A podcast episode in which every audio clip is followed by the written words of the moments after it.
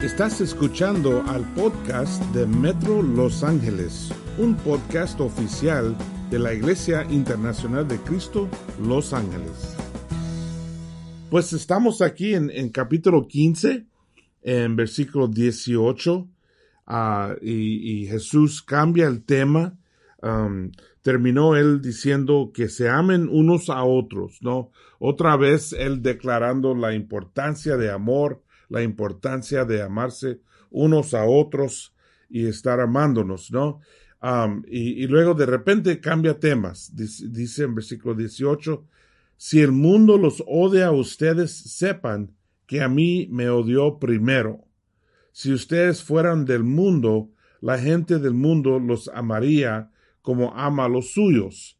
Pero yo los, les escogí a ustedes entre los que son del mundo y por eso el mundo los odia, porque ya no son del mundo.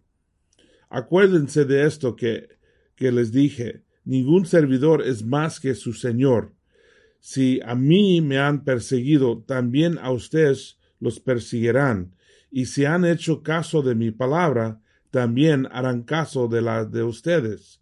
Todos los que todo todo esto van a hacerles por mi causa, porque no conocen al que me envió él empieza a hablar de la persecución, básicamente, y él dice que si el mundo los odia a ustedes, sepan que me odió primero. Ciertamente la vida cristiana es distinta, no es como el mundo, no es vivir como los demás, es una vida diferente, una vida con misión diferente, con objetivos diferentes, con reglas diferentes, siguiendo o caminando un camino que es distinto que no es como los el camino de los demás. Y por supuesto, cuando estamos viviendo una vida pura y limpia y sana, va a molestar a otros. Otros se van a enojar, otros nos van a perseguir, otros nos van a hasta odiar, ¿no? Imagínate, Jesús dice, si, si, si me odiaron a mí, claro que te van a odiar a ti, ¿no? Que, que si odiaban a Jesús, por supuesto van a odiar a ustedes. Y, la verdad es que, en, los últimos años no hemos recibido mucha persecución como cristianos. Pero cuando yo me hice cristiano hace 37 años, a la iglesia que yo fui, que yo visité, tenía gente a frente, enfrente con letreros diciendo que no entras, que son cultos, que son locos y esto y esto y esto. Yo recuerdo cuando yo llegué la primera vez, yo pensé, ¿quiénes son esta gente? Y, y a lo mejor son locos. O, pero también, yo no, yo no conocía mucho de la Biblia, pero yo sabía que si alguien realmente fuera a vivir la vida de la Biblia, que enseña la Biblia, la vida como Cristo la vivía, tendría que ser alguien radical, tendría que ser alguien distinto, alguien diferente. Entonces, cuando yo vi eso, yo pensé, honestamente, yo pensé, o, son locos esta gente, o son real, son auténticos. No, porque yo sabía que el que sigue la Biblia va a ser diferente. Y, y precisamente la Biblia dice, el que sigue la voluntad de Dios será perseguido, ¿no? Eso es, eso es lo que es la Biblia lo que la Biblia dice de la vida cristiana. Es una promesa. Más bien Jesús dijo, cuidado cuando todo el mundo habla bien de ti. No, que, que no es bueno. No hablaron, no hablaban todos mal o bien de Jesús. Algunos hablaban mal de Jesús. Y, y si nosotros no tenemos nada de persecución, tenemos que preguntar por qué. ¿Por qué nadie está persiguiéndome? ¿Estoy realmente siguiendo a Jesús? ¿Realmente estoy viviendo como Él? Porque si a Él le persiguieron, ¿por qué no a mí? Si a Él le odiaron, ¿por qué no a mí? Fíjate que casi siempre con la iglesia en la Biblia, la gente que conocían los discípulos, los vieron con mucho amor, ¿no? Es, es lo que dijo Jesús. Todo el mundo sabrá que son míos por su amor. Pero los demás, el público, ¿no? La gente que no conocen muy bien a los cristianos, ellos los odiaron. En, en, estos tiempos pensaron que, que eran, uh, uh, ¿cómo se dice? Canibales, ¿no? Gente que comen carne de, ser humano, del hombre. Uh, ¿Por qué? Porque hablaban de tomar el vino, la sangre y el, cuerpo de Cristo, ¿no? También los acusaron de, de, de, casarse con sus hermanas porque, bueno, porque solo nos casamos con hermanas, ¿no? Pero no, nuestras hermanas de carne y hueso, pero hermanas espiritual. Pero el mundo decía, no, los cristianos se casan dentro de su propia familia, hermanos y hermanas.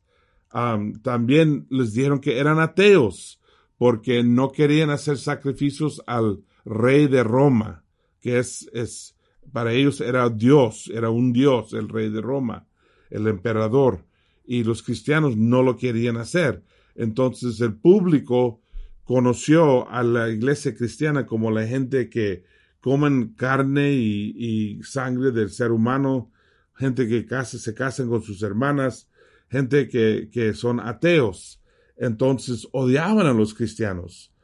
Y, los judíos los odiaron porque pensaron que, habían cometido blasfemia y que adoraban a, Jesús cuando Jesús era solamente un profeta. Entonces Jesús les dice, mire, mira, si me odian a mí, te van a, te, van a odiar también, te van a, te van a perseguir igual que me han perseguido a mí. Dice, también a ustedes se perseguido y si han hecho caso de mi palabra, también harán caso del lado de ustedes. Y dice que también, mira, si haces lo bueno, también ah, te van a seguir tal como me siguieron a mí. Todo esto va, todo esto van a hacerles por mi causa, porque no conocen al que me envió. Y básicamente los, los que conocen al Señor te van a respetar, te van a apreciar. Pero los que no te no conocen al Señor, te van a odiar, te van a perseguir, no te van a querer. Nadie puede ser cristiano para ser popular, créeme.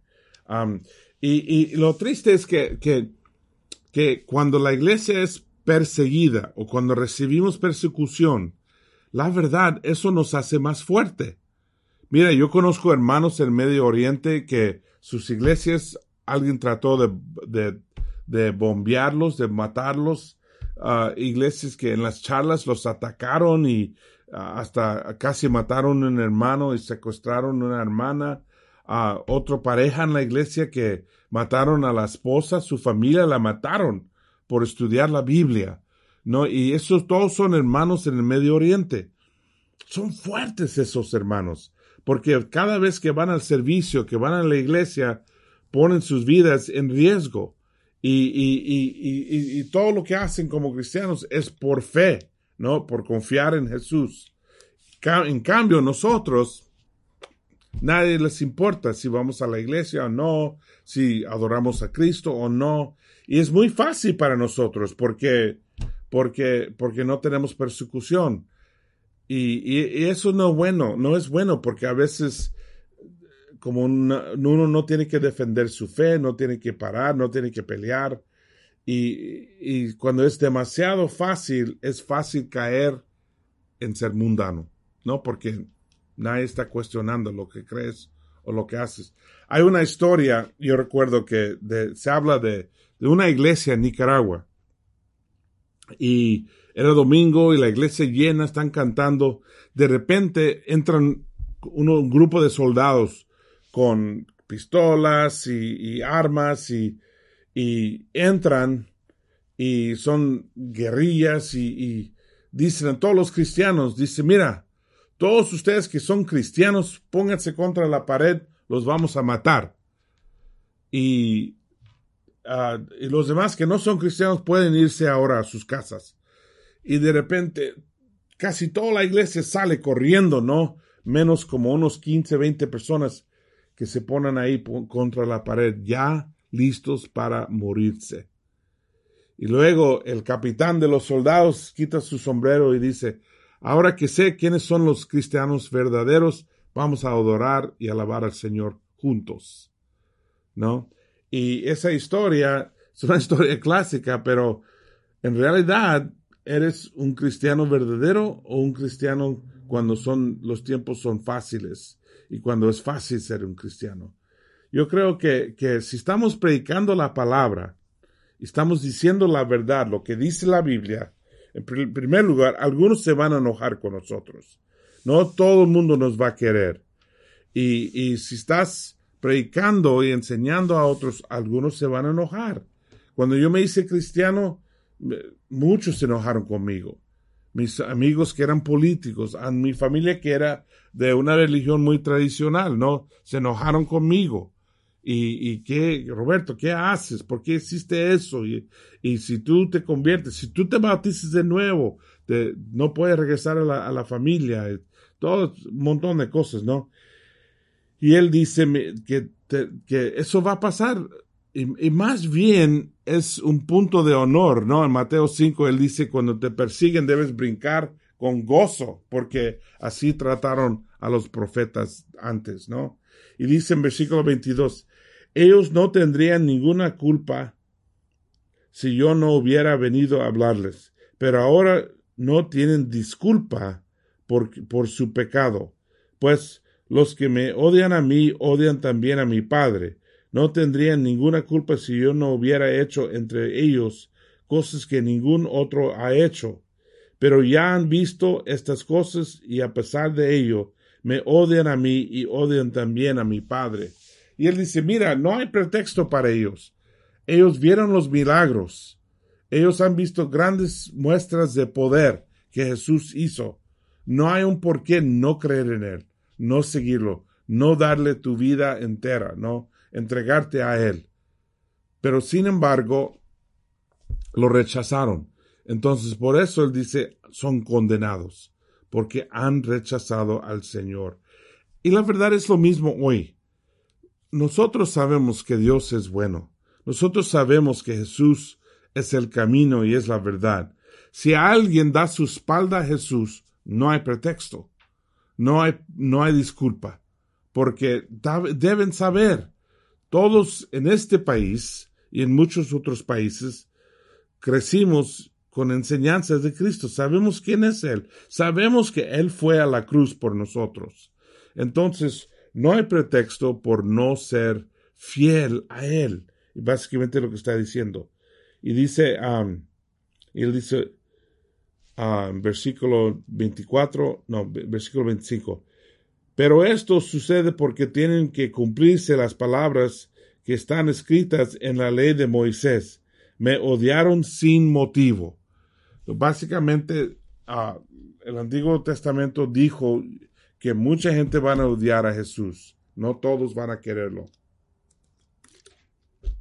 Fíjate, Jesús predicó la palabra a miles de personas, miles de personas. Muchos lo escucharon predicar.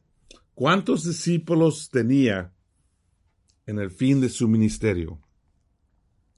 Bueno, la Biblia nos dice 120. 120. Es decir, que la gran mayoría de la gente lo rechazaron. Y es decir, que la gran mayoría de la gente van a rechazar a ti también.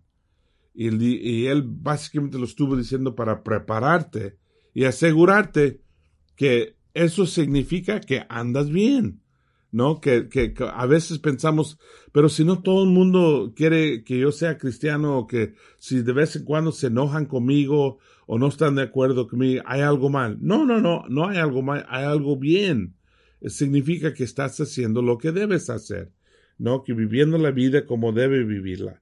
Ahora, bueno, no voy a decir que toda persecución es por hacer lo bueno, ¿no? A veces somos perseguidos por tonterías que hacemos, ¿no?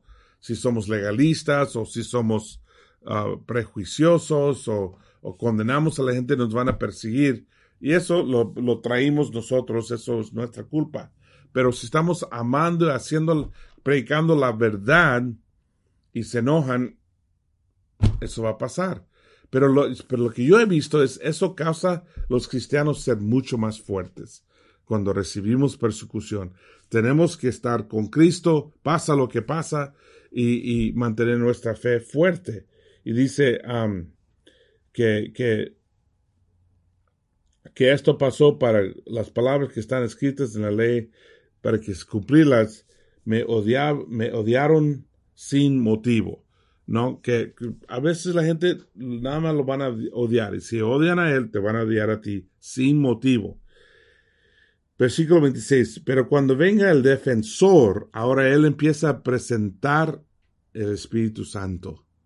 Y dice, cuando venga el defensor, me encanta esto porque es un buen título, es exactamente lo que dice en griego, el que, que, que, que es tu voz, el que te defiende, el que, te, que está a tu lado contigo.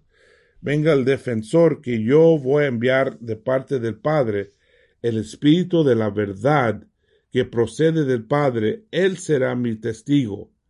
Y ustedes también serán mis testigos, porque han estado conmigo desde el principio.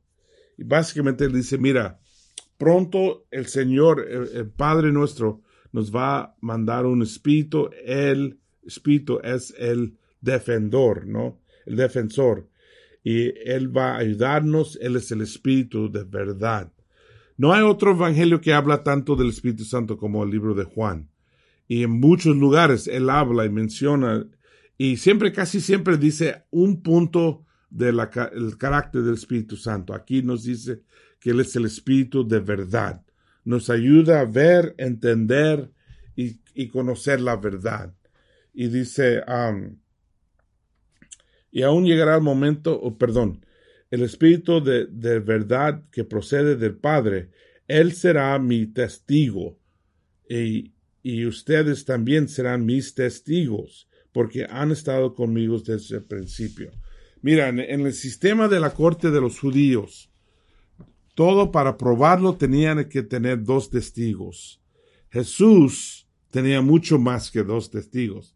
Tenía cientos de testigos, personas que lo vieron hacer los milagros, más bien miles que lo vieron sanar a los enfermos, resucitar a Lázaro, a, sanar a los ciegos.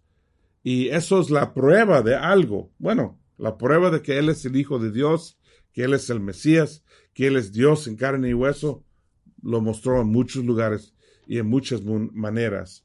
Entonces, Él los hace recordar que ellos son testigos, testigos, pero también el Espíritu Santo va a ser testigo. Entonces, aquí llegamos hasta capítulo 16 y ahí vamos a parar. Gracias hermanos por estar con nosotros. Nos vemos la próxima clase que va a ser viernes. Uh, eso va a ser mi esposa. Y luego lunes regresamos al Evangelio de Juan. Que Dios los bendiga. Acabas de escuchar el podcast de Metro Los Ángeles. Para encontrar más información de nuestro ministerio, favor de visitar a la página metrolaregion.com.